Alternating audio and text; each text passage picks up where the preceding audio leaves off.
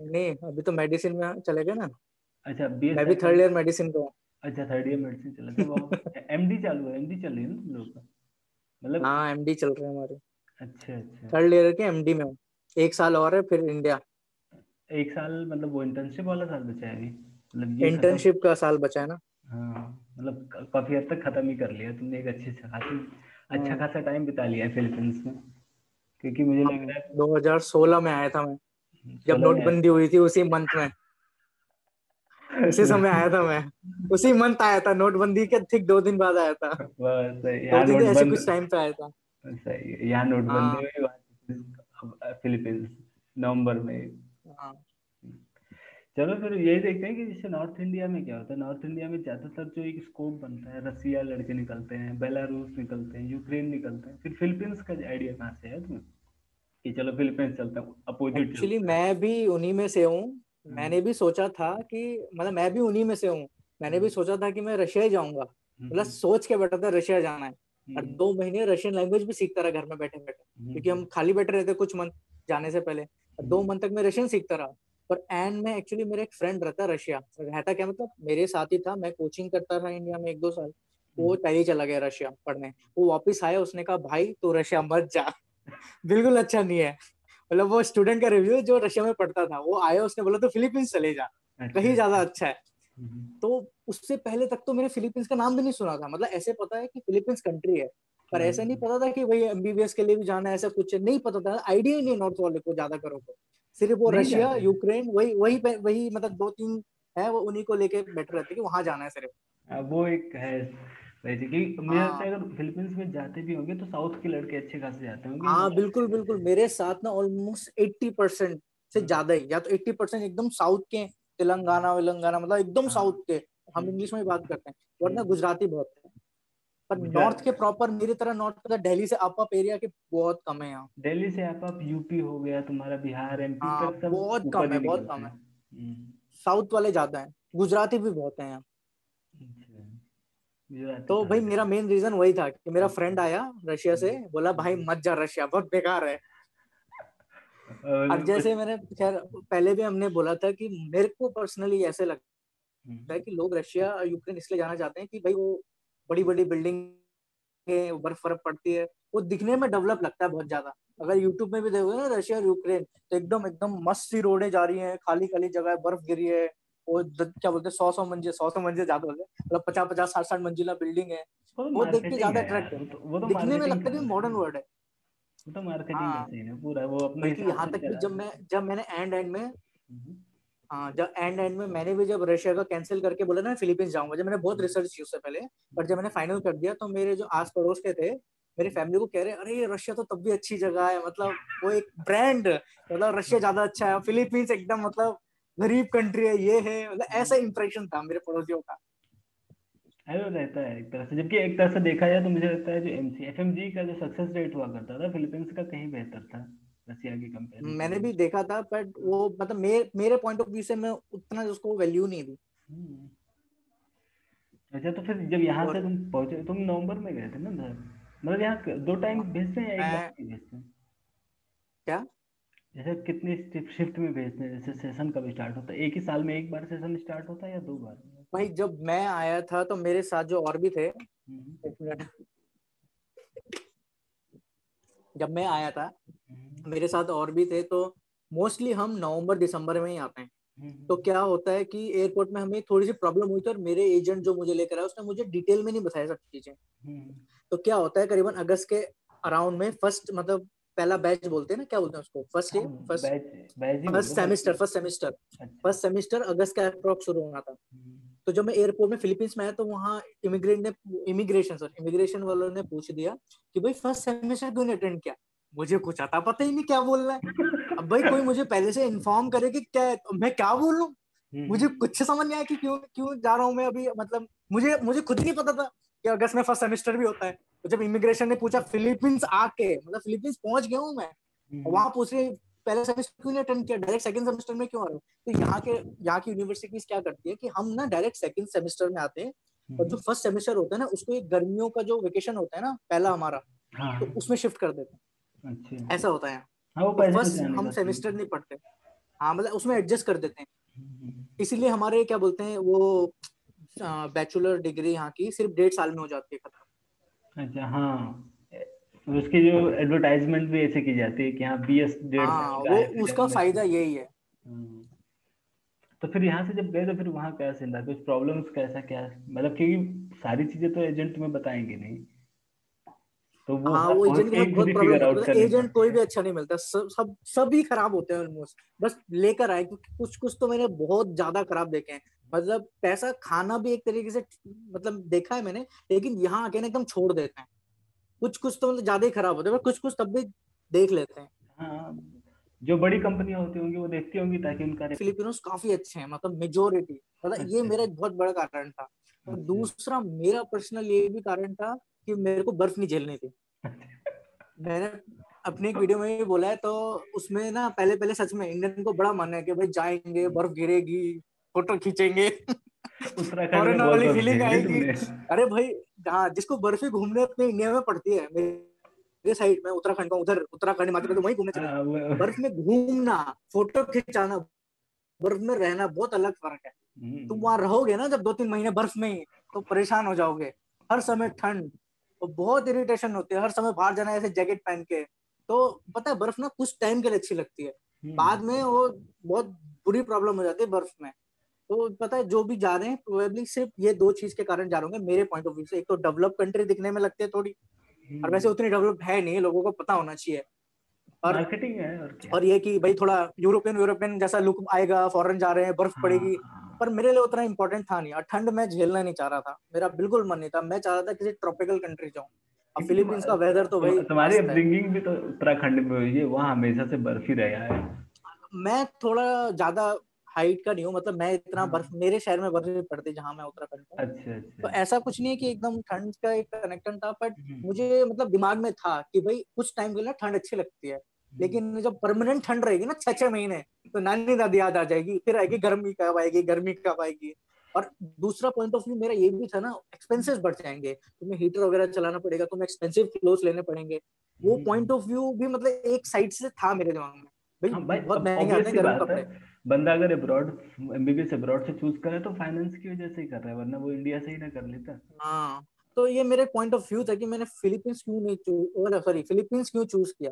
लोग काफ़ी अच्छे थे यूट्यूब में मैं अभी बोलता हूँ देख लो फिलीपींस के लोग बहुत अच्छे हैं और वही कि टेम्परेचर मेन इम्पोर्टेंट और सबसे तीसरा और सबसे ज़्यादा इम्पोर्टेंट लैंग्वेज अच्छा वहाँ क्या सीन है मतलब? ये भाई रशियन में इंग्लिश कोई नहीं बोलता। हाँ। चाइना जाओगे कोई नहीं बोलेगा। यूक्रेन में कोई नहीं बोलेगा। सिर्फ़ हम्म। कुछ कुछ गिने चुने पढ़े लिखे लोग मिलेंगे वो बोलेंगे सिर्फ़। हम्म, हम्म, वहाँ पर और सबके सब भी रशियन और रशिया में और चाइना में दोनों में बाइलिंगुअल कंट्री है। तो दोनों में तुम जाओगे पहले के एक दो साल ना वहाँ तुम्हें रशियन सिखाएँगे एकदम प्रॉपर उसके बाद तुम्हारी सारी पढ़ाई रशियन में होगी। तो सोचो। जर्मन के साथ तुम वहाँ लैंग्वेज सीखते रहोगे यार। परेशान हो जाओगे यार। मैं मैं मतलब ठीक है लैंग्वेज सीखने में मज़ा आएगा मतलब मेरा पॉइंट ऑफ़ व्यू था उस समय जब मैं जाना चाह रहा था यार रशिया जाएँगे लैंग्वेज सीखेंगे मज़ा आएगा। लेकिन बाद में मैंने डीपली सोचा कि यार हम एमबीबीएस की पढ़ाई में इतना सब कुछ होता है भाई, इतना सारा पढ़ना होता है। अब हम लैंग्वेज ही सीखते रहेंगे तो एमबीबीएस कब पढ़ेंगे? उसमें अपनी और अलग एक्स्ट्रा एक्स्ट्रा बोर्ड बटन पड़ जाएगा। लेकिन फिलीपींस में सच में सबको इंग्लिश आती है। मतलब मैं क्या बोल रहे हैं मतलब पढ़े लिखे तो ही हैं पर तुम सच में मतलब एक छोटा रिक्शे वाला, अपने इंडिया में होता है ना ऑटो वाला नहीं, रिक्शे वाला एकदम प्रॉपर वैसा टाइप का भी कोई मिल जाएगा ना तुम्हें। लेबर मिल जाएगा, कुछ भी मिल जाएगा, सब इंग्लिश बोलने के तुमसे। टूटी फूटी पर वो बोल ज़रूर लेंगे और समझ जाएँगे तुम्हें। सब्ज़ी खरीदने जाने मैं यहाँ उनको लैंग्वेज में ज़्यादा बोलता नहीं बल्कि अपने दोस्तों में मैं ही हूँ जो थोड़ा बहुत यहाँ की लोकल लैंग्वेज बोल पाता हूँ। तो मुझे थोड़ा शौक है। लेकिन और जो मेरे दोस्त हैं बिल्कुल नहीं बोलते पर यहाँ सब समझ जाते हैं इंग्लिश सबसे अच्छी बात यहाँ की। कम्युनिकेशन तो हो रहा है कम्युनिकेशन गैप तो नहीं आता है ठीक है और जब यहाँ भी समझ रहे हैं तो अब वहाँ अब यूक्रेन और रशिया भी जाएँगे तो लास्ट ईयर में इंटर्नशिप करेंगे वहाँ भी। हाँ तो वहाँ किसी को इंग्लिश आने नहीं वाली। और फिलीपींस में सबसे अच्छी बात है तुम नहीं भी सीखो ना सब बात कर लेंगे तुमसे। तो ये था कि जब यहाँ से तुम पहुँचे जब तुम्हें पता चला कि आप सेकंड सेमेस्टर में एंट्री हुई तो फिर प्रॉब्लम्स क्या थी? और फिर उनका सोल्यूशन क्या निकला तुम्हारे पास? क्या ऐसा लगा कि अगर ये चीज़ें पहले तो... पता होती तो ठीक होता? प्रॉब्लम तो ऐसे सच बोलता हूँ तो बहुत ज़्यादा कुछ आया ही नहीं मुझे। हम्म। जब मैं नया नया आया ना हम्म। तो एजेंट बहुत बोलता है कि भाई एक साल का घर का दूँगा मैं एक साल तुम्हें मतलब हमें बोला था उसने कि एक साल घर का होगा एक साल खाने का होगा। लेकिन एक एक दो दो मंथ का रेंट देकर गया एक दो मंथ का खाने का पैसा देकर गया जहाँ हमने खाना उसने लगवाया। तो वो तो सब एजेंट ऐसे होते हैं मतलब कोई अच्छा नहीं होता। है बोला उसने एक साल का क्या उसने सिर्फ़ दो मंथ का? और जहाँ उसने रखा ना हाँ। अब ना अब इस बात में क्या बोलूँ अब कोई कोटा वोटा रहा होगा जो वीडियो ये देख रहा हो तो हम्म। उसको थोड़ा हो सकता है आइडिया हो कि हॉस्टल में कैसे रखते हैं डबल बेड टाइप के होते हैं ऊपर एक नीचे। हाँ, देखा होगा कभी छोटे रूम हाँ, होते हैं। तो भाई मैं मैं नहीं रहा ऐसे मैं अपने फैमिली के साथ ही रहा पूरा ज़िंदगी भर। तो बड़ा रूम हाँ। था अपना बेड था ऐसा था मेरे घर में। तो जब मैं आया तो ये नहीं बोलूँगा शौक लगा एक्सपेक्टेड था कि ऐसा होगा। पर मैं। जब पहले पहले यहाँ आया जब मैं रुका जो मेरे एजेंट ने ठहराया वो इसी टाइप का था। पूरा घर था एक उस घर को पूरा स्टूडेंट्स के लिए डिवाइड कर रखा था। छोटे छोटे रूम उसमें डबल हम्म। बेड करके ऐसे ऊपर नीचे ताकि ज़्यादा बच्चे रह सके। तो ऐसे रहा था। और जब मैं हम आए तो उसने हमें सिम ही नहीं दिया। हम सिम लेने जा रहे और जब नए नए आते ना तुम्हें कुछ नहीं पता होता। होते ना हाँ। मतलब हम अंधे वंधे सब थे। हमें ना लैंग्वेज आती हम सोच रहे बात भी कैसे करें किससे हिम्मत नहीं बात करने की। है? खाने का क्या हिसाब है? ना कुछ नहीं पता होता। मतलब सच में अंधे बन के आते तो और हमारा एजेंट था तो उसने बस हमें एक जगह दिखाई कि यहाँ तुम्हारा पैकेज लगाया मैंने। हम्म। यहाँ भी मैस है। मतलब हम्म। कोई एक बंदा है यहाँ पर। एक्चुअली एक क्या यहाँ पर ना इस समय तो तीन इंडियन ग्रोज नहीं चार टोटल इंडियन रेस्टोरेंट्स हैं। तो इनमें से तीन मेस हम्म। चलाते हैं कि स्टूडेंट जो मतलब मंथली पैकेज जैसा होता है उसमें खाना खा लो। तो उसमें से एक ने से हमारा पैकेज लगा दिया था। और मैं सोच कर आया था कि खाना तो एकदम घटिया होगा क्योंकि जितना मैं लोगों से सुनता हूँ ना जब जाओ हॉस्टल में ऐसे खाना घटिया होता है लेकिन खाना भाई मेरी उम्मीद से बहुत अच्छा। जब हम मैं इंडिया में था ना। डाउन कर रखी थी ना कि हम बॉटम हाँ, पे मैंने सोचा था कि एकदम घटिया होगा खाना भाई क्योंकि हर कोई बोलता है हॉस्टल का खाना दाल पानी। मतलब ऐसा ये खराब। मतलब ऐसे मैं सोच कर आया था दिमाग से। पर अब मुझे ना इंडिया में मेरे घर में ना चिकन विकन नहीं बनता। मेरे ख्याल से मोस्टली नहीं बनता होगा। मेरे घर में सब वेजिटेरियन है। मैं मेरे पापा मीट खाते हैं मतलब चिकन वगैरह खाते हैं। तो मुझे चिकन का बहुत शौक था मुझे। इंडिया हम्म। में तो इतना नहीं मिला। जब मैं उधर गया तो वहाँ यहाँ का सिस्टम क्या था कि वो चाट लगता था। रोज चिकन था। तो मैं रोज चिकन खाना तुम रोज चिकन खाओ। तुम पे ऐसा कोई लिमिट होती है कि तीन सब्ज़ी मंगा सकते हो ऐसे ऐसे करके। तो भाई खाने का तो मुझे कोई दिक्कत नहीं है।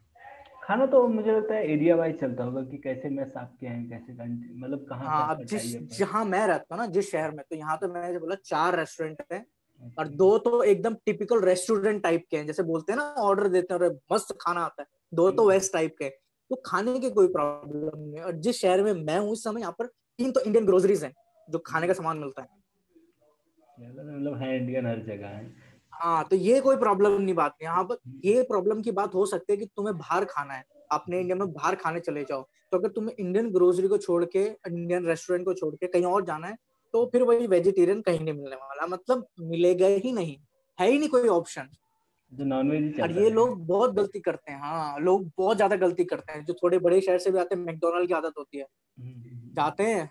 मैकडोनल्ड भैया बर्गर दे दो वेज बर्गर अरे क्या होता है कि ना वो जो एम्प्लॉय होते हैं वो सब मतलब ज़्यादा पढ़े लिखे नहीं होते ना तो हाँ। इतनी अच्छी इंग्लिश भी नहीं समझ पाते। तो वो समझाना तो चाह रहे हैं लेकिन कम्युनिकेट नहीं कर पा रहे उतनी अच्छी तरह। तो उन सबसे सस्ता जो बर्गर होता है ना वो दे देते हैं। ऐसा मेरे फ्रेंड्स के साथ हुआ रियली में।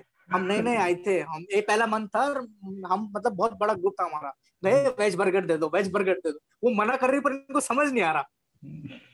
तो फाइनली जो सबसे सस्ता बर्गर था ना वो दे दिया। आधा खा के बोले अजीब हो रहा है ये। बाद में पता लगा बीफ का बना होता है। तो ये प्रॉब्लम होती है। तो यहाँ ना वेज कुछ नहीं मिलता। कुछ भी नहीं मिलता। जो, जो नए अगर जा रहे हैं तो अगर आसपास कोई इंडियन रेस्टोरेंट है वही बेहतर है उनके लिए। हाँ और तुम्हें बाहर खाना है तो चिकन खा सकते हो तो ठीक है वरना बहुत मुश्किल हो जाएगी बाहर खाना। हम्म, कुछ हम्म। भी वेज नहीं मिलने वाला कुछ भी नहीं। मैकडोनल्ड में जा सकता फ्रेंच फ्राइज उससे ज़्यादा कुछ नहीं मिलने वाला। फ्रेंच फ्राइज कितना ही खा लेगा बंदा। हाँ तो फ्रेंच फ्राइज ही खा सकते हो आइसक्रीम खा सकते हो बस वही। हम्म। तो शुरुआत में तो फिर तुम तुम लोग हॉस्टल बदल लेते बाद में? जैसे जहाँ तुम्हारे हाँ तो बाद में क्या हुआ? दो मंथ हम नहीं एक्चुअली हम गए तो हम वहाँ से पहले एक ही हफ़्ता रहे। हमने बोला सर हमें पसंद नहीं है। हम्म। तो उसने ना एक्चुअली ट्राई किया और हमें पाँच छह जगह घुमाई उसने। मतलब हम उसको भी नहीं पता था। वो हमारे से मतलब हमें लेके गया तुम चूज़ करो घर। हम्म। मतलब कोई हॉस्टल हॉस्टल का सिस्टम नहीं है फिलीपींस इंडिया में होगा मैंने तो एक्सपीरियंस नहीं किया अपनी लाइफ में पर यहाँ हॉस्टल का सिस्टम हाँ तो या मेरे कॉलेज भी एक तरीके से हॉस्टल प्रोवाइड करता है लेकिन मस्त नहीं है मतलब बस काम चला हुआ है।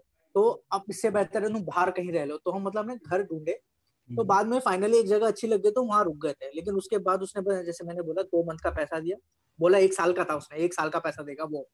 बोले एक साल का उसका खर्चा उसी का होगा खाने का रेंट का दो साल पैसे देके गायब। कॉन्टेक्ट हम्म। ही नहीं फिर मतलब कोशिश की लेकिन फिर हमने हार मान लिया हमने कहा छोड़ यार। हम्म। हम खुद ही दे लेंगे क्योंकि जिस घर में हम रहते तो बहुत सस्ता था उस समय। ऐसा हुआ तो हमने कहा इतना पैसे के उसके अब क्या लड़ाई करनी छोटी सी चीज़ कर हाँ, खुद ही दे दिया अपने पैसा। ऐसे कोई प्रॉब्लम नहीं है। दूसरी प्रॉब्लम प्रॉब्लम भी नहीं है पर उसने ना हमें बताया नहीं और हमें आता नहीं था। सिम कार्ड कैसे नहीं इंडिया से निकल के घर में बात नहीं हो पा रही। ना जहाँ हम थे वहाँ वाईफाई नहीं। मतलब उस समय वाईफाई नहीं था उस घर में। ये सबसे गंदा होता है कि तुम कहीं बाहर अलग जगह रहो तो बात ना हो पाए घर से। हाँ तो ये ना एजेंट ने हमें जानबूझ के नहीं दिया बोल रहा कि अगर मैं तुम्हें अभी दे दूँगा तो तुम मेरे घर में शिकायत करोगे कि खाना अच्छा नहीं है अच्छा नहीं है। क्योंकि जब हम पहले पहले आते ना तो हमें कुछ अच्छा नहीं लगता। लेकिन हाँ। एक दो बार रहने के बाद ना सब अच्छा लगता है पता नहीं क्यों। हमारे साथ भी ऐसे हुआ था। हमें सब घटिया लगा एकदम। यार ये कैसा है ये कैसा है। लेकिन बाद में मतलब सब मतलब अच्छा लगने लग गया धीरे धीरे तो उसने सिम कार्ड नहीं दिया। एक हफ़्ते बाद मेरा जो जिस फ्रेंड के थ्रू में फिलीपींस आया था हम्म। एक जो फ्रेंड के थ्रू में एजेंट के कॉन्टेक्ट में वो मुझे लेकर आया। तो उसने बताया कि भाई वो सिम कार्ड लेकर आके मिले तो हमें इंडिया की आदत है। इंडिया में सिम कार्ड कैसे लेते हैं? भैया ये पेपर प्रिंट आउट कराओ ये दो वो दो। मुझे हाँ। बहुत पहले था मैं इंडिया में काफ़ी टाइम पहले सिम कार्ड अभी आधार कार्ड लेके जाओ। अभी आधार कार्ड हाँ अब तो शायद जल्दी होता है लेकिन मेरे को हाँ। पहले याद है एक एक हफ़्ता लगता था। हाँ, तीन तीन चार चार दिन लगते थे 2016 हम्म। के पहले। अभी दो मैं कोई जाएगा ये फिर तीन चार दिन कोई कॉल आएगा तुम तुम्हारा नाम कौन है तुम्हारा पाप कौन है ऐसे कुछ करके आएगा। यहाँ पता कैसा सिस्टम है? यहाँ की एक नुक्कड़ की दुकान समझो नुक्कड़ की दुकान में जाओ पाँच छह कंपनियाँ यहाँ अलग अलग सिम की। भैया मुझे ये सिम दे दो। वो सिम दिया फ़ोन में लगाया चल गया। हम्म। कुछ पेपर वर्क नहीं है। नहीं अब यहाँ भी ऐसा ही हो चुका है काफ़ी हद तक चीज़ें ऐसे ही हाँ। लेकिन वहाँ तभी तुम्हें अपने अपने सिम को ना अपने नाम से रजिस्टर कराना यहाँ ऐसा हाँ, कुछ नहीं है। अच्छा। तुम फर्जी कॉल कर दो किसी को नहीं पता किसने कॉल कर दिया। कोई लिंक नहीं है तुम्हारे नाम से सिम का। तुम दुकान में जाओ और सिम लो और डालो और चल गया। थोड़ी बहुत। इंडिया के कंपेरेटिव ना तुम्हें थोड़ा अटपटा लगेगा। इंडिया में ना तब भी घर थोड़े खुले खुले होते हैं। यहाँ पर घर में ना ऐसे लोहे की पूरी जंजीरें लगाई रहती हैं। जंजीरें बोल रहा लोहे की क्या बोलते हैं उसको? मेटल रॉड्स खिड़की में मेटल रॉड्स ग्रिल्स हाँ मतलब मैं थोड़ा भी मैं मैं मैं अपने रूम का ही दिखा दूँ जहाँ मैं रहता हूँ। हाँ। तो ये लगा हुआ है देखो ग्रिल्स मेटल्स की। हाँ। ये हर जगह कॉमन इंडिया में भी रहती है। हाँ। नहीं नहीं इंडिया में रहती है लेकिन यहाँ मतलब हर तरफ़ वो जो बालकनी होते हैं ना अपने इंडिया में देखे होगे जो सेकंड फ्लोर के एक बालकनी ऐसे झाँक के देखते कि भैया ये दे दो वो दे दो। सब्ज़ी वहीं से ले ले उसमें जहाँ पर ग्रिल्स लगाई रहती है भाई। जहाँ पर वो आंटी खड़ी होकर पूरे मोहल्ले का पता करती है क्या क्या चल रहा हाँ तो यहाँ अगर ऐसी बालकनी यहाँ है ना तो वहाँ हम्म। भी उन्होंने ग्रिल्स लगाई रहती है। मतलब कहीं ओपनिंग नहीं देते। हाँ और जैसे अपनी नुक्कड़ वाली दुकान जो यहाँ होती है तो हम्म। नुक्कड़ वाली दुकान पता कैसे होती है तुम ऐसे जाओगे तो एकदम फ्लैट मतलब घर में कहीं चिपकी होगी और जो स्टार्टिंग है ना पूरी मेटल की रॉड्स रहती है और उसमें फिर वो छोटी वाली ऐसे क्या बोलते हैं ऐसे क्यूब क्यूब वाली छोटी छोटी जालियाँ हाँ, होती हैं। जाली जाली आते हैं। ऐसे मेटल मेटल टाइप का छोटे छोटे हाँ। बारीक वायर्स वायर्स की जाली बनी होती है। पहले तो मेटल रॉड की फिर वायर की जाली फिर वो तो मच्छर वाले के लिए होता है क्या बोलते हैं उसके? एकदम छोटे नेट वो भी लगाए रहते दो दो तीन तीन लेयर लगी थे और उसमें छोटी सी खिड़की देते हैं वहाँ से पैसे और वहाँ से सामान लेना। मैंने कहा ये कुछ ज़्यादा ही सिक्योरिटी है।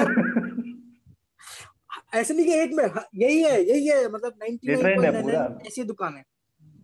अजीब बहुत अजीब है। यही तो चीज़ अजीब लगती होगी। हम लोग यहाँ से गए तो क्या हाँ, और यहाँ जगह रेलवे टिकट ले रहे हैं।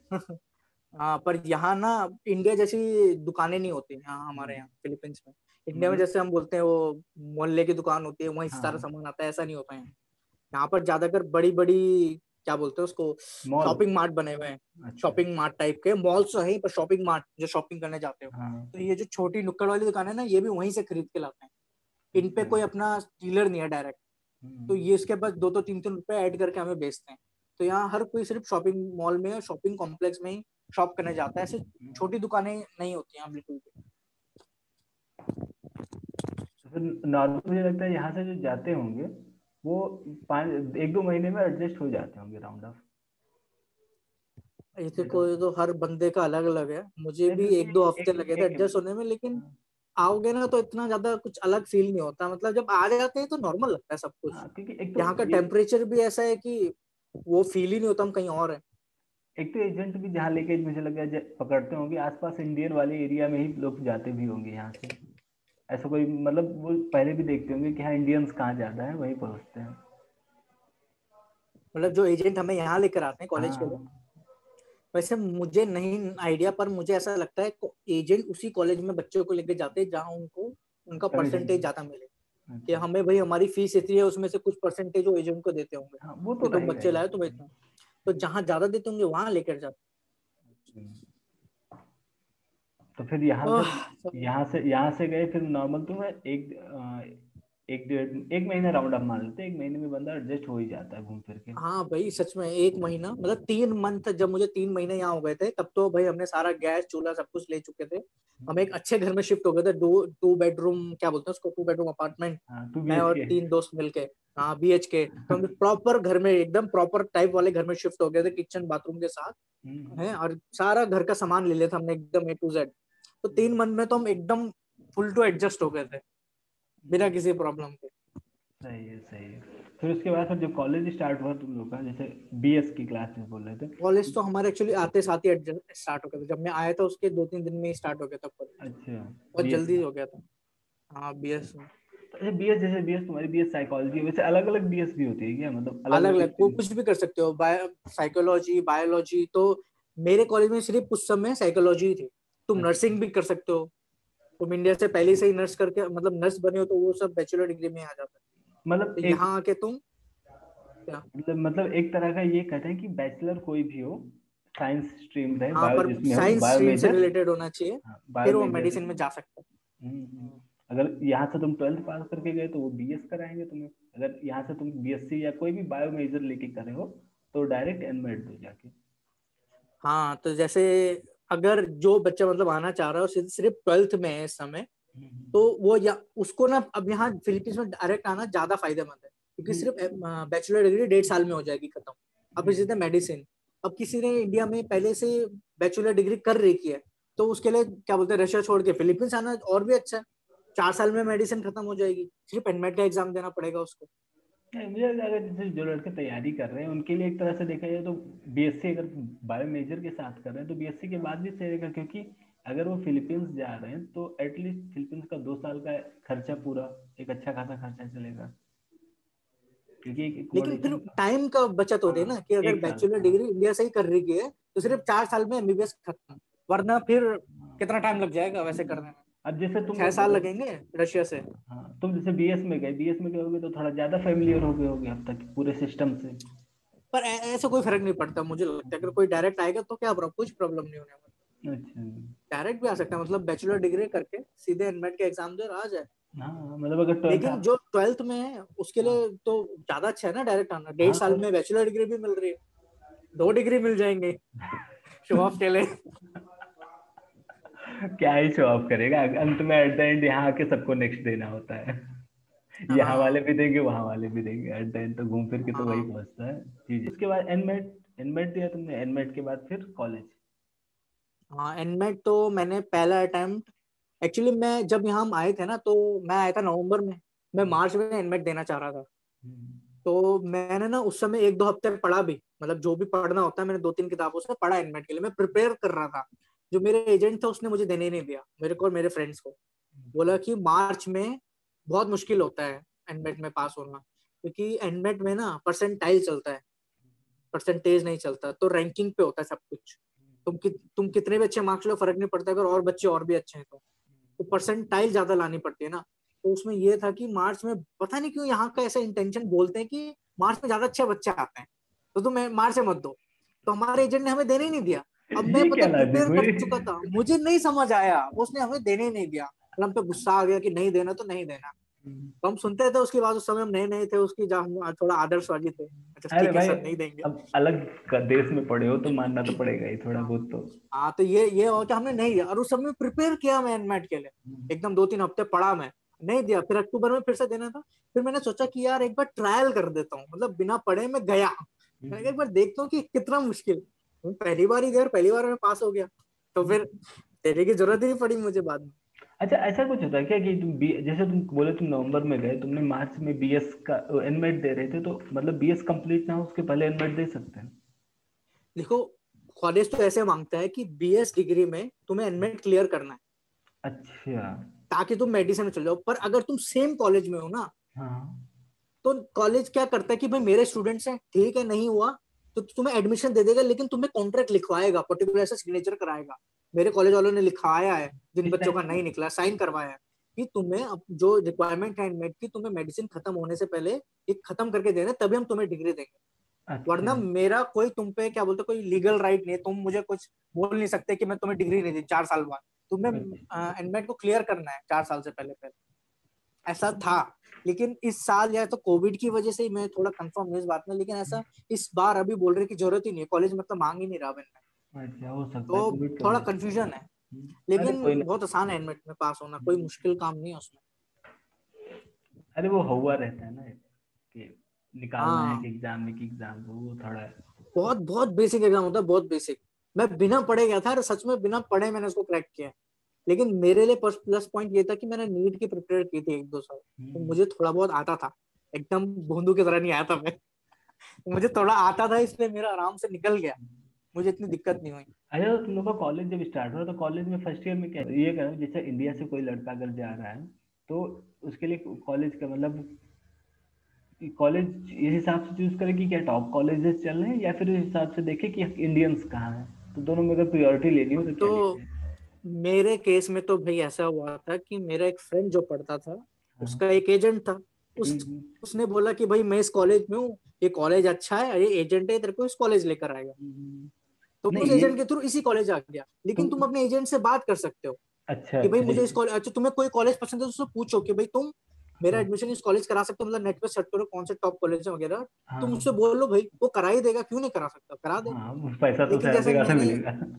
हाँ वो पैसे फिर फ़र्क पड़ेगा ना इस कॉलेज के अलग इस कॉलेज के अलग। हम्म। लेकिन वो अलग बात है लेकिन तुम्हें अगर पर्टिकुलर कॉलेज चाहिए तो एजेंट से तुम बात कर सकते हो वो उस कॉलेज का कर देगा मतलब तुम्हें ले आएगा। लेकिन फिर हर कॉलेज के रिक्वायरमेंट्स अलग होते हैं स्पेशली एनमेट की जो यहाँ का एग्ज़ाम किसी के लिए हाई मार्क्स चाहिए एनमेट में किसी के लिए लो मार्क्स चाहिए। तो हम्म। उसका बहुत ज़्यादा ध्यान रखना।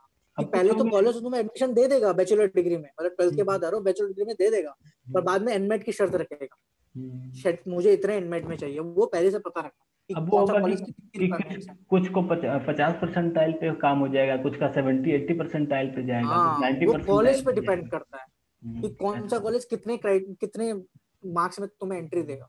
वो हर कॉलेज का अपने पर्सनल लेवल पे। हाँ कुछ ऐसे होंगे कि ठीक है एनिमेट नहीं पार किया तो भी पढ़ो चार साल तक एनिमेट हाँ। निकाल लेना। तो सबके अपने अलग अलग एनिमेट निकालने मतलब सिर्फ़ पासिंग मार्क्स लाने जो फोर्टी परसेंटाइल का होता है अरे वो तो निकाल जाते उतने मार्क्स लाने होते हैं। वो निकाल आराम से आ जाते हैं। हम्म। अच्छा तुम लोग क्या इंटरनेट का क्या सीन है? मतलब कैसे प्रोवाइडर का क्या सीन है? या फिर क्योंकि सुना है इंटरनेट हाँ। हम्म, मतलब वहाँ मतलब कि जैसे हमारे यहाँ चलता है कि हाँ एक नेट डलाया चल रहा है पूरा सुकून से अच्छे से बढ़िया से वहाँ है कि हाँ आ जाता तो एक मेजर तो भाई इंडिया में भी जियो अभी अभी आया है लेकिन हाँ। यहाँ ऐसा जियो जैसा कुछ भी नहीं है तो मैं इंडिया में ज़्यादा जियो बहुत ज़्यादा चला नहीं पाया मैं पर जितना हाँ। मैंने जितना मैं अभी सुनता हूँ फ्रेंड से हाँ। जितना मैं अभी सुनता हूँ फ्रेंड से वो बोलते हैं कि जियो की स्पीड अच्छी नहीं आती है कटकता रहता है ये होता है कुछ पता है ऐसा वो चलता रहता है वो तुम्हारी लोकेशन वाइज है। अगर लोकेशन तुम्हारी अच्छी है तो चलेगी नहीं रहेगी तो अच्छी है ना अच्छा तो फिलीपींस में हम्म। हम्म, तो फिलीपींस में अब सिम कार्ड का बहुत बहुत घिचपिचा सीम है जो हम नहीं आए थे तो हमारा दिमाग खराब हो गया था। क्योंकि हाँ। हम इंडिया की आदत होती है अब इंडिया में मान लो चलो सिर्फ़ कॉलिंग की बात करते हैं नेट हाँ। पे भी आते हैं। हम्म। तो हमें मैसेज करना है कॉल करना है ना। हम इंडिया में क्या करते हैं दस रुपए का लोड डाल दिया रिचार्ज डाल दिया बोलते हैं दस रुपए का यहाँ लोड बोलते हैं मुँह में लोड आ रहा है। यहाँ हाँ, यहाँ में रिचार्ज यहाँ लोड बोलते हैं। तो दस रुपए का रिचार्ज डाल दिया हम्म। फिर अच्छा किसी को मैसेज करना है तो कितना रुपए कटेगा? एक रुपए मतलब हम्म। कुछ प्लान नहीं है ऐसे करता है ना? हाँ, हाँ, एक रुपए कटा तुम्हारा मैसेज चला गया। यहाँ नहीं होता ऐसा। हम्म। यहाँ पर ना चार पाँच कंपनी फ़ेमस फ़ेमस ऐसे कुछ smart globe T N T मतलब यहाँ नाम अलग है ऑफकोर्स तो अगर तुम स्मार्ट टू स्मार्ट करोगे ना तो एक रुपए कटेगा। मतलब यहाँ की करेंसी का एक पैसों कटेगा। अब हम्म। तो स्मार्ट तो दूसरी कंपनी करोगे ना सिर्फ़ दस रुपए काट देगा। ये तो इंडिया में भी था ना। तो चलता है। ये तो इंडिया में इंडिया में अभी अभी हुआ है 2016 से जब पहले ऐसा कुछ नहीं था। किसी भी सिम में कहीं भी भेजो। नहीं सोलह के पहले ही होता था ना कि बीएसएनएल टू बीएसएनएल थोड़ा कम रेट है बीएसएनएल टू अदर कम रेट लेकिन एक रुपए तो कटता था। हाँ, वो तो आइडिया टू बीएसएनएल भेजो कहीं एक रुपए कटता हाँ, ना यहाँ हाँ, तुम एक मैसेज भेज दो या एक कॉल कर दो। हम्म। एक कॉल करके मतलब दस रुपए तुम्हारे गायब। ऐसे नहीं कॉल कर सकते। तो यहाँ हर कोई मतलब हर कोई मतलब मैं भी इंक्लूडेड हर कोई तुम्हें अगर मैसेज करने तो मैसेज का अलग पैक डला मतलब ऐसे। दस रुपए का नहीं करता कि स्टार वन टू थ्री फिर लिस्ट। आती है उसका स्पेशल वॉचर डला देते हैं फिर कॉल का अलग डला देते हैं। तो यहाँ ऐसे करना पड़ता है। यहाँ ना और जैसे तुम कहीं जाओगे ना होर्डिंग लगी रहती है बोर्ड्स कि मेरे कांटेक्ट करो ए मेरा नंबर ये तो यहाँ नंबर पता कैसे लगते हैं? स्मार्ट मेरा स्मार्ट का नंबर ये ग्लोब मेरा ग्लोब का नंबर ये तो अलग अलग सिम कार्ड के नंबर अलग अलग नंबर दिए रहते हैं ताकि जिसपे जो सिम कार्ड है वो सिम कार्ड पे कॉल कर सके। आपस में इनका मेल मिलाप नहीं है सिम कार्ड के ओनर का। अब इंटरनेट की बात आई तो यहाँ पर मेरे पॉइंट ऑफ़ व्यू से और ऑलमोस्ट सब कुछ इंटरनेट सबसे अच्छा एक कंपनी स्मार्ट नाम से। स्मार्ट का सबसे अच्छा इंटरनेट चलता है। लेकिन यहाँ के पैकेजेस स्मार्ट के ऐसे हैं। प्रेजेंट पैकेज ऐसे हैं कि तीन सौ पैसोस तीन सौ पैसोस हो गए हमारी करेंसी में करीबन करीबन साढ़े चार सौ रुपए। साढ़े चार सौ रुपए एक महीने का एक महीने का तुम्हें देना है और उसमें तुम्हें चार जीबी मिलती है सिर्फ़ पूरे मंथ के लिए। हम्म। लेकिन उसमें फिर तुम्हें ऑप्शन दिए जाते हैं। या तो तुम फेसबुक चला लो या यूट्यूब चला लो। क्या गेम खेल लो मतलब उसमें ऐसे ऑप्शन देते हैं दो तीन मैं यूट्यूब का कराता था तो मैं एक तो हर रोज की फिर एक जीबी यूट्यूब अलग मिलता है अच्छा फेसबुक अच्छा। का करोगे तो हर रोज हर रोज एक जीबी फेसबुक का मिलेगा ओके मतलब वो स्मार्ट थोड़ा हाँ लेकिन स्मार्ट यहाँ थोड़ा महँगा सिम है एक अपने इंडिया के एयरटेल की तरह जो 2016 से पहले जियो आने से पहले एयरटेल हाँ। थोड़ा महँगा था लेकिन अच्छा चलता था हाँ। तो स्मार्ट। यहाँ का एयरटेल है 2016 से पहले वाला पर जियो टाइप का सीन नहीं आया अभी यहाँ पर ऐसा कुछ कि रोज चल रहा है आ जाएगा आ जाएगा उधर भी भेज ही देंगे। तो फिर एकोमोडेशन वगैरह मतलब कितना लग जाता होगा तुम लोग का अगर एक पर मंथ हिसाब से देखा जाए तो, हम्म, तो रहने का तो देखो रहने पे तो तुम ऑफ़ कोर्स डिपेंड करता है कैसे घर में रहना चाहिए नॉर्मल लाइफ अगर तुम नॉर्मल बंदा अब अगर तुम तीन चार दोस्त हो और एक कमरे में दो लोग रह सकते हो हम्म। मतलब एक घर ले लो दो तो मतलब ये समझो कि तुम्हारा कितना खर्चा आ जाएगा। मतलब यहाँ ना टू बेडरूम अपार्टमेंट अपार्टमेंट जो बोलते हैं हम तो अपार्टमेंट कहते हैं में क्या कहते हैं? भूल जाता हूँ। Two bedroom B H K two B H K हाँ सॉरी टू बी एच के यहाँ क्या था? अपार्टमेंट कहते हैं। टू बी एच के यहाँ ऑलमोस्ट एट थाउज़ेंड पैसों में आता है जो इंडियन करेंसी में लमसम लमसम बारह हज़ार रुपए। ग्यारह से बारह हज़ार रुपए का यहाँ रेंट थोड़ा एक्सपेंसिव है। तो ग्यारह से बारह हज़ार रुपए में चार लोग डिवाइड कर लो आपस में। तो कितना पड़ रहा है? तीन तीन हज़ार के आसपास रुपीज़ में पड़ेगा। ये रूम का लेकिन हाँ लेकिन अगर तुम्हें खुद का रूम चाहिए जैसे जिस घर में मैं रहता हूँ ना एक घर है इसमें चार रूम है चार में एक एक रूम है सब जगह। तो हम ऐसे अलग अलग रूम पे रहते हैं तो अपने अपने रूम का देते हैं। मेरा खुद का अपना इलेक्ट्रिक मीटर लगा रखा है पानी का मैं थोड़ा अलग देता हूँ। तो पाँच साढ़े पाँच हज़ार पैसों तो इंडियन करेंसी में करीबन आठ हज़ार मैं देता हूँ यहाँ। पर मेरा पर्सनल है सब कुछ। पर किचन मेरे पास है पर बाथरूम सबका कॉमन है। और हम्म। तुम्हें एकदम अपना सेपरेट चाहिए सब कुछ। स्टूडियो अपार्टमेंट होता है? स्टूडियो अपार्टमेंट कैसे? किचन होता है। बाथरूम होता है एक बेडरूम हाँ, एक बेडरूम सेट टाइप का। हाँ। तो वो करीबन करीबन दस से ग्यारह हज़ार रुपए का पड़ता है मेरे शहर में। तो ये एवरेज प्राइस ऑलमोस्ट फिलीपींस में यही प्राइस है। थोड़ा रेंट एक्सपेंसिव है।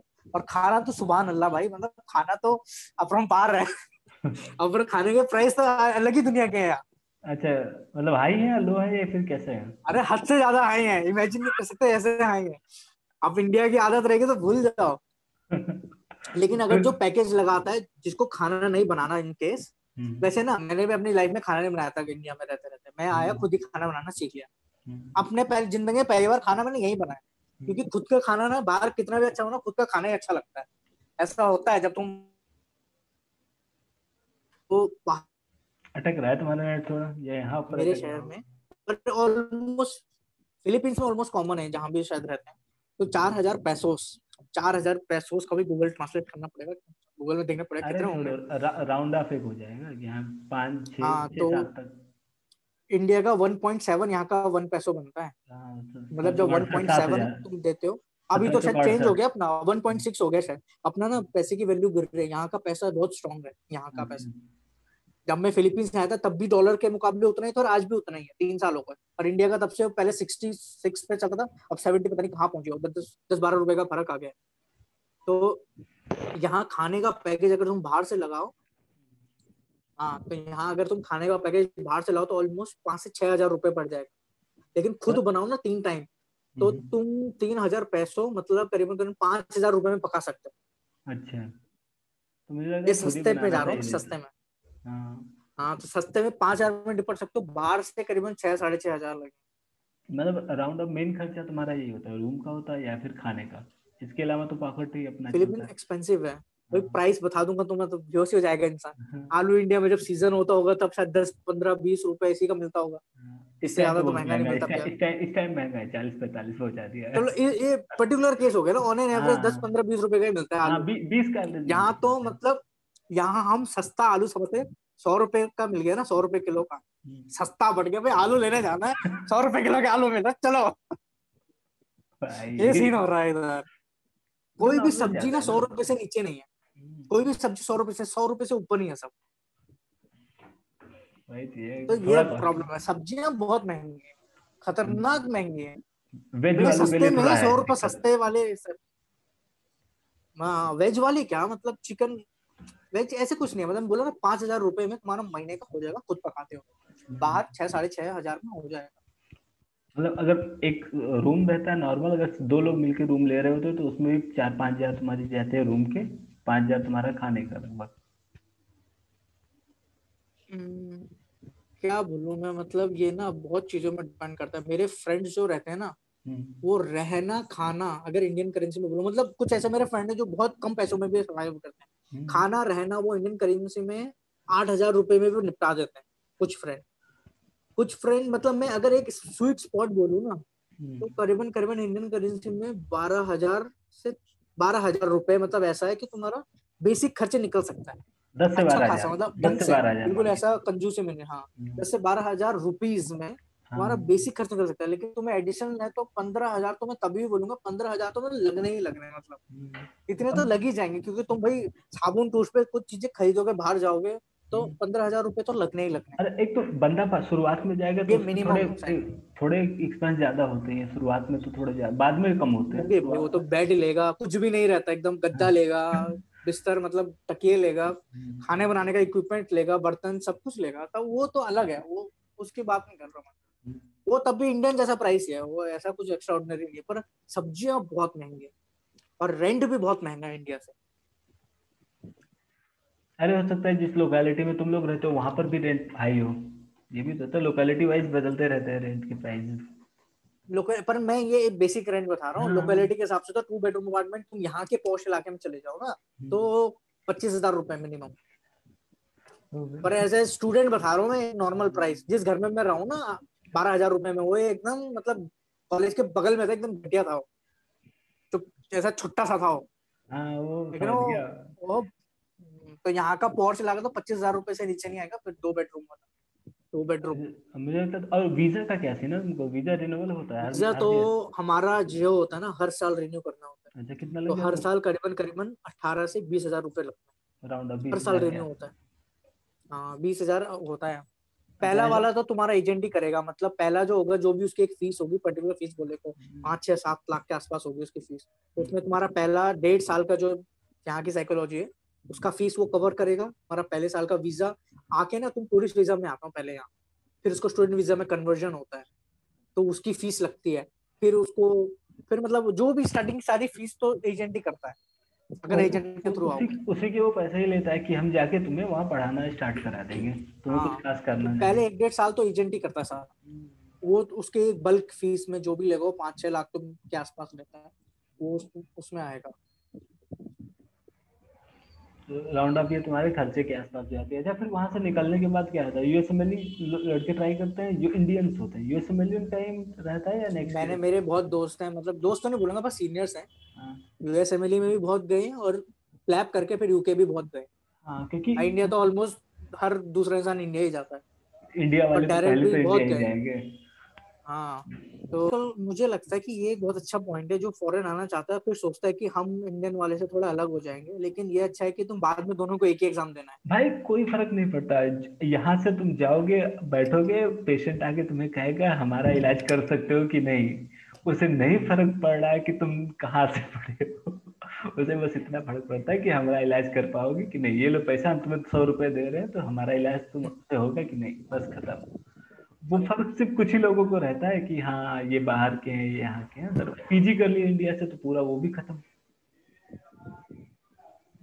जैसे ये बहुत लोग हैं जो एक दो हैं जान के जो बाहर से पहले रशिया से आए क्योंकि यहाँ से वाले सब रशिया ही भागते हैं ज़्यादा मोस्टली फिर वहाँ से हाँ, आए। भाई सच में। हाँ, ये रसिया हो गया अर्मेनिया आप जा रहे हैं अर्मेनिया फिर तो फिर होता है कि आए यहाँ एक दो साल तैयारी किए पीजी निकाले। अब पीजी निकल गया तो खत्म कहानी अब मेरे पॉइंट ऑफ़ व्यू तो फिलीपींस बेस्ट है। अगर हाँ भाई बिल्कुल भाई जो जहाँ रहता है उसको वही अच्छा लगता है पहली बार। भाई सिंपल सी बात है। वो सबका अपना अलग अलग वो हो सकता है ना कि हाँ पॉइंट क्योंकि जैसे इंटरनेट का भी टॉपिक है ना फ़ोन का नेट कौन यूज़ करता है? अच्छा इंडिया में हाँ, करते हाँ, होंगे फिलीपींस में तो कोई नहीं करता। हम सब मैं मेरे सारे के सारे फ्रेंड मतलब हंड्रेड परसेंट फ्रेंड सब वाईफाई यूज़ करते हैं यहाँ।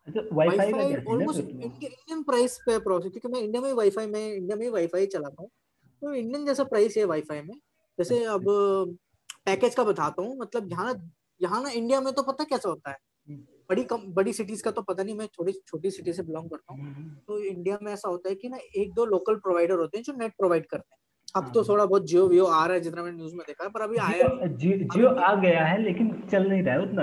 हाँ हाँ तो मतलब इंडिया में ना अभी भी एक लोकल प्रोवाइडर होते हैं कि तुम अपना वाईफाई। खोलो नंबर आ जाएगा। भाई ये हाँ। नंबर है यहाँ कॉन्टेक्ट करो ऐसा होता है इंडिया में का हम्म। मेरा भी इंडिया में ऐसे पर यहाँ ना मतलब ब्रांड टाइप के मतलब जैसे जियो है ना यहाँ ना सिम कार्ड के ब्रांड अलग है हम्म, और यहाँ इंटरनेट के वाईफाई के ब्रांड अलग है। तो हम्म, ब्रांड है यहाँ पर दो तीन स्पेशल तो दो तीन है यहाँ पर तुम दो तीन में से जो तुम्हें अच्छा लगे उसको चूज़ करो।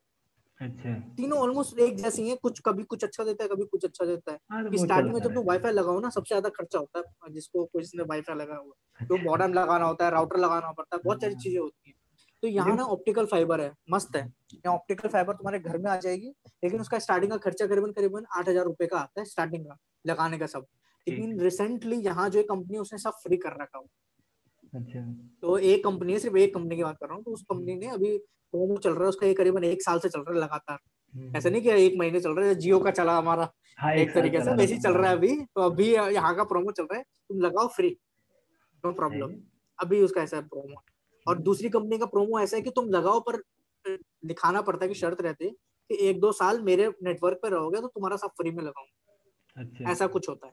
तो स्टूडेंट तो के लिए तो आसान ही यार स्टूडेंट के लिए तो। हाँ लेकिन पैसों की बात करूँ ना तो सबसे मिनिमम यहाँ का जो है हम्म, सब यहाँ पर ना वैसे कम है जैसे इंडिया में तो छतरी टाइप की लगती है एकदम एंटीना लगा रहता है रिसीवर रहता है ट्रांसमीटर रहता है पर यहाँ ना ऑप्टिक फाइबर ज़्यादा है। यहाँ ऑप्टिक फाइबर मस्त है मतलब घर घर तक ऑप्टिक फाइबर आती है। तो सबसे मिनिमम पैकेज तेरह सौ पैसोस का रहता है तो करीबन करीबन पंद्रह सौ रुपए इंडियन करेंसी में। तो फाइव एम बी पर सेकेंड की five to ten M B पर सेकेंड अपलोड डाउनलोड कैसे रहती है। फ्लक्चुएट नहीं होती क्योंकि ऑप्टिक फाइबर है। इतना लेकिन- हाँ जो मेरा पैकेज है पर्सनल मेरे घर में जो है वो करीबन ढाई हज़ार रुपए का है। लेकिन इसको हम तीन लोग हैं तो तीन लोग शेयर करते हैं सब मतलब करीबन आठ सौ हज़ार रुपए समझो मतलब आठ सौ से हज़ार रुपए रुपए इंडियन करेंसी में हम देते हैं। तो मेरा पच्चीस अभी हाँ तीस एमबी पर सेकंड है। तीस एमबी पर सेकंड चल रहा है मेरा इस समय। आठ सौ हज़ार इंडिया में भी लग ही जाता है। अगर तुम्हें एक अच्छी वाईफाई चलानी है तो इंडिया में भी इतना ही लगता है। हाँ तो ऐसा वाईफाई चलाता है हर कोई यहाँ फ़ोन तो कोई नहीं चलाता है। फ़ोन महँगा है। हाँ महँगा भी हाँ। और इंडिया जैसा कोई एक जी रोज का एक जीबी तो मिलता नहीं है। मैं जब तुम्हें तुम्हारे पास अल्टरनेटिव्स है तो वही यूज़ किया जाएगा और क्या? हर कोई वाईफाई चलाते हैं फ़ोन के सिम पे कोई डिपेंड नहीं होता। मतलब अगर जो लड़के यहाँ से जा रहे हैं उनका ये होता है कि सिम उठाओ सिम फ़ोन कर लो स्टार्ट में बाद में अगर हाँ। नेट ज़्यादा यूज़ पर यहाँ है, वाईफाई। वाईफाई और उससे अच्छी बात यहाँ क्या है मैं जो- बताता हूँ हम्म, यहाँ वाईफाई हर तरफ़ है। कॉलेज का वाईफाई होगा। तुम यहाँ ना लॉन्ड्री सर्विस बहुत है।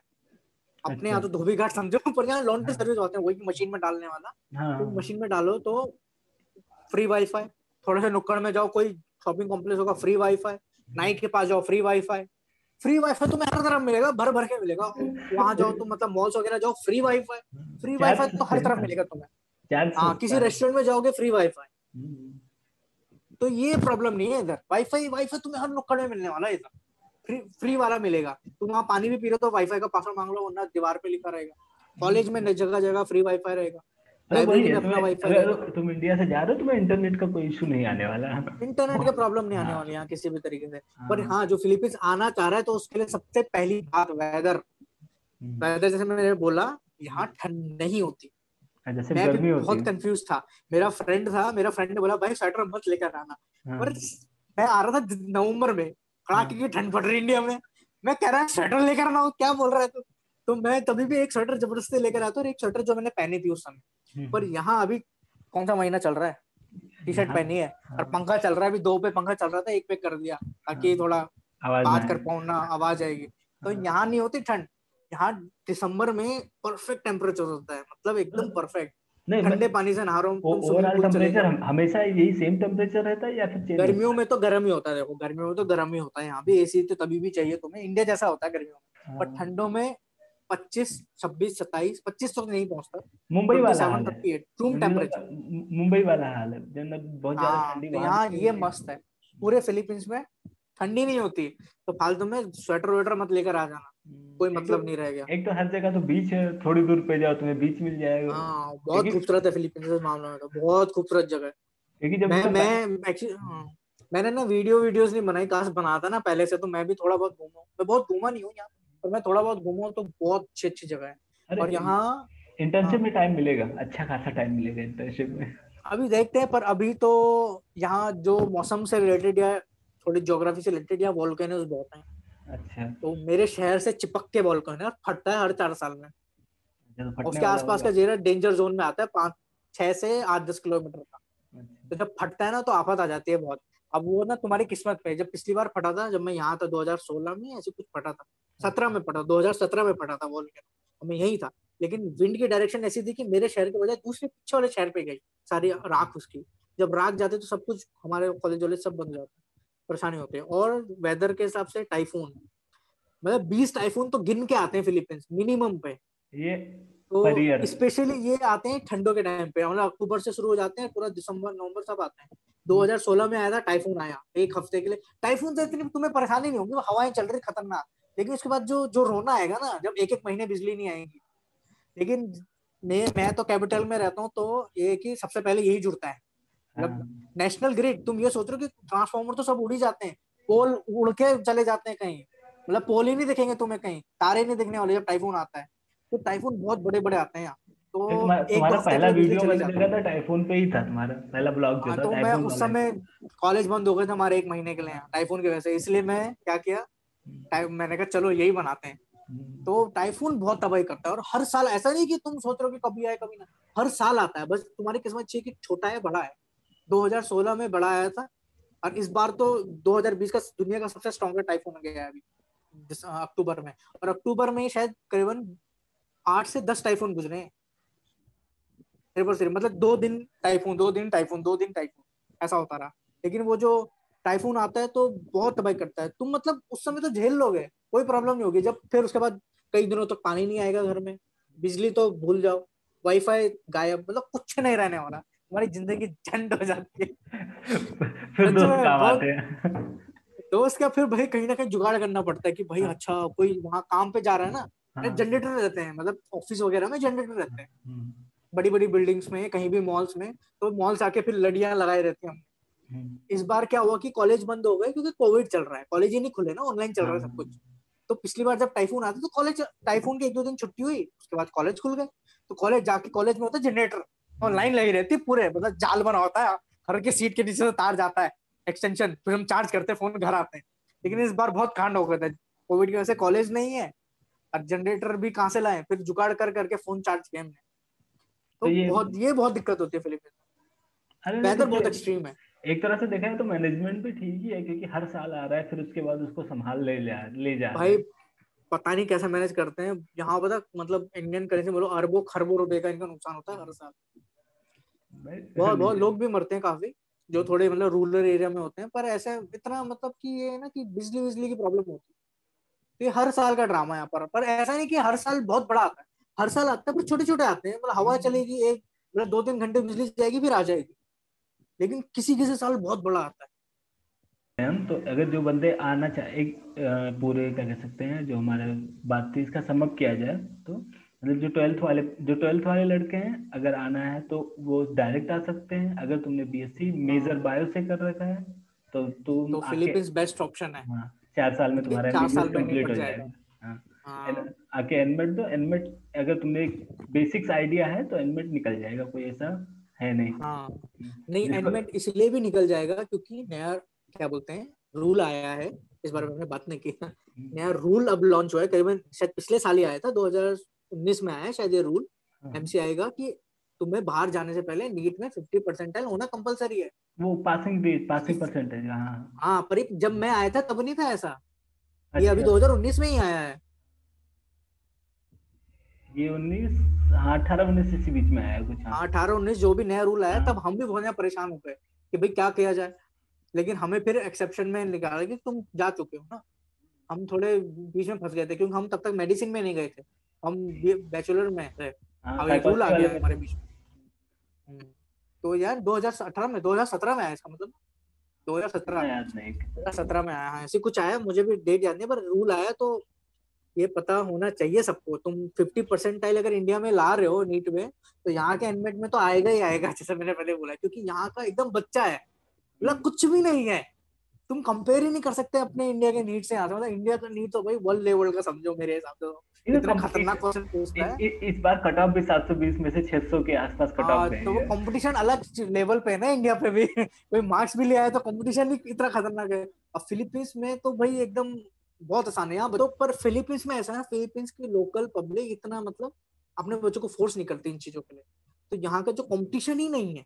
हम्म, इसीलिए तो डायरेक्ट मतलब हो रहा है। मतलब मुझे जेलेसी होते जब मैं यहाँ आया और बच्चों को देख रहा मैंने कहा तुम्हारा तो भयंकर कंपटीशन ही नहीं है यार। तो मैं मैं मैं अगर एक साल तैयारी कर लूँ ना ढंग से तो मैं यहाँ की टॉप यूनिवर्सिटी क्रैक कर लूँ आराम से इतना कॉन्फिडेंस है मुझे सच में इतना कॉन्फिडेंस है मुझे कि टॉप यूनिवर्सिटी में चल जाऊँ अपने इंडिया के एम्स जैसा हम्म। और जो फ़ीस है वो तो फिर पूछो मत जो यहाँ की फ़ीस है कॉलेज की हम्म। अपने इंडिया में प्राइवेट करो तो दस लाख से आठ लाख आठ लाख तो छोड़ो उससे पहले डोनेशन देना होता है अगर डोनेशन हटा दिया लेकिन एक सिंपल दस के साथ लेकिन डोनेशन वो कवर कर लेते हैं एग्ज़ाम फ़ीस और सब मिला के वो कवर कर लेते हैं चलो एक डोनेशन हटाओ पहले तो दस लाख मिनिमम मतलब आठ से दस हाँ। लाख। यहाँ पड़ती है हमें अब मुझे थोड़ा याद करना पड़ेगा क्योंकि हमारे ना बार बार फ़ीस चेंज हो रहे हैं। हमारे साथ प्रॉब्लम हो रही है। फ़ीस चेंज तो हमारी जो पहले एक्चुअली पहले साल की सबसे सस्ती होती है फिर बढ़ते बढ़ते हर साल बढ़ती है फ़ीस लास्ट ईयर में सबसे महँगी होती है। तो पहले साल तो एजेंट नहीं देता है जो तुम्हारा टोटल पैकेज होगा। वो तो क्या डेढ़ साल के होता है ना दो साल समझो। तो फिर जो तुम्हें तीसरे साल की अपनी फ़ीस देनी है वो करीबन करीबन ढाई लाख के आसपास होती है ढाई लाख रुपीज़ ढाई लाख अपने इंडियन करेंसी में तो ढाई लाख ढाई लाख मतलब तीन लाख ढाई से तीन लाख ढाई से तीन लाख ऐसे चढ़ती है। और जो मेरा जो फाइनल ईयर होता है फोर्थ ईयर सबसे एक्सपेंसिव होता है। इंडियन करेंसी में इंडियन करेंसी में चार से पाँच लाख के अप्रोक्स पहुँचता है और हर कॉलेज का अलग अलग होगा। यहाँ इंडिया लेकिन अप्रोक्स इतना ही होता ढाई लाख लग जाता यार। बीएमएस अगर तुम करो तो, तो इंडिया से एमबीबीएस के कंपेयर तो आधे से भी कम फ़ीस है। आधे का आधा हाँ। एक चौथाई। वही और तुम्हें देना नेक्स्ट है ही अंतिम में तो फिर कोई हाँ। ना बनता ना ये प्राइवेट से तो फ़ीस फ़ीस बहुत कम है। फ़ीस सही है और क्या बस वही चीज़ है ऐसे ही है यहाँ पर। बहुत अच्छा है मतलब लोग बहुत अच्छे हैं बहुत मस्त जगह है भाई। चलो फिर समाप्त करते हैं। भाई बाद में जिस किसी को अगर फिलीपींस का ब्लॉग देखना है तो भाई के चैनल पे जाओ। क्षितिज नेगी ब्लॉग ही तुम बनाओगे तो मुझे लग रहा है आगे लाइफ स्टाइल ब्लॉग ही चलेगा तुम्हारा।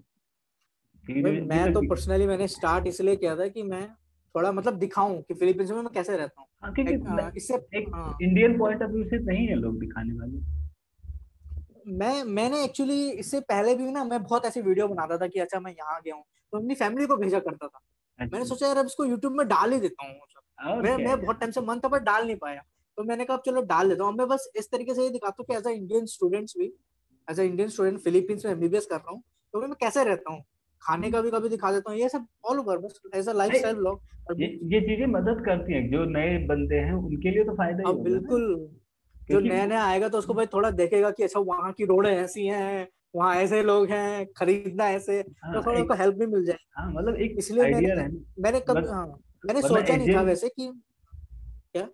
वरना एजेंट तो अलग माइंड मेकअप करके लाते हैं यहाँ पे मतलब कहीं भी अलग लेके जाएँगे उनके वो तो अलग ही लेवल पे हाँ। खींच के लेके जाएँगे। सच्चाई तो हाँ, और और मैं एक और चीज़ इसमें ऐड करूँ मतलब जब मैं यूट्यूब यूट्यूब में देखा करता था फिलीपींस कैसा है तो पता क्या दिखाता था पहले? अपनी झुग्गी झोपड़ी टाइप की वीडियो अच्छा। खाना भी ऐसा कि मतलब क्या होता एकदम घटिया घटिया मतलब कि यार इसको कैसे खाया जाएगा? मतलब ऐसी चीज़ें दिखाता एकदम एक्सट्रीम चीज़ें दिखाता था और जब मैं आया मेरा मुँह खुला रह गया।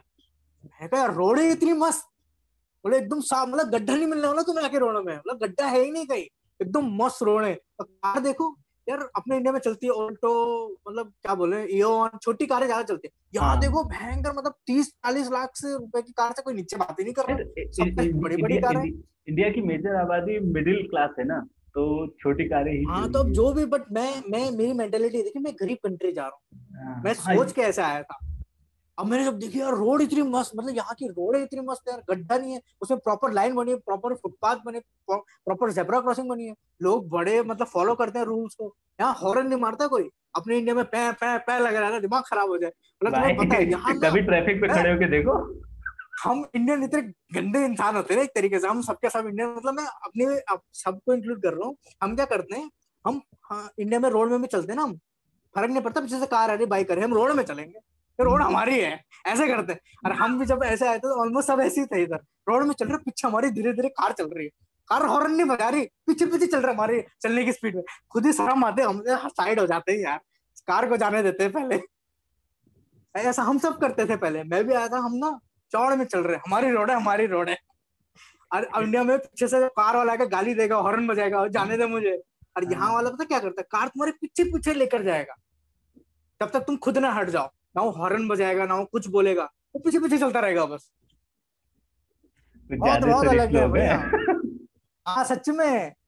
और यहाँ ना गाड़ी चलाने का भी उल्टा है। मतलब अपने इधर की साइड हमारे इधर लेफ़्ट साइड चलाते हैं यहाँ राइट साइड चलाते हैं। तो मैं नया नया आया था रोड क्रॉस करने ना। तो इंडिया की आदत होती है कि ऐसे देखो अच्छा इधर से गाड़ी आ रही है। स्टार्टिंग हाँ। में पाँच छह बार हो गया मेरे साथ एक्सीडेंट होते होते बच्चा है। मैं ऐसे देखते हुए आगे चल रहा हूँ गाड़ी इधर से आ रही है। उल्टे साइड से आती गाड़ी। राइट हैंड साइड से ड्राइव है इधर। तो ये सबको प्रॉब्लम होगी जो भी फिलीपींस आएगा। कुछ टाइम लगता है एडजस्ट होने वो एक एक महीना राउंड ऑफ़ मान लो एक महीने में बंदा हाँ लेकिन स्टार्टिंग में मेरा कुछ कुछ हद तक एक्सीडेंट होते हुए बचा है। और और इंडिया में क्या होता है हम रोड क्रॉस कर रहे हैं ना तो फाइट चलती है।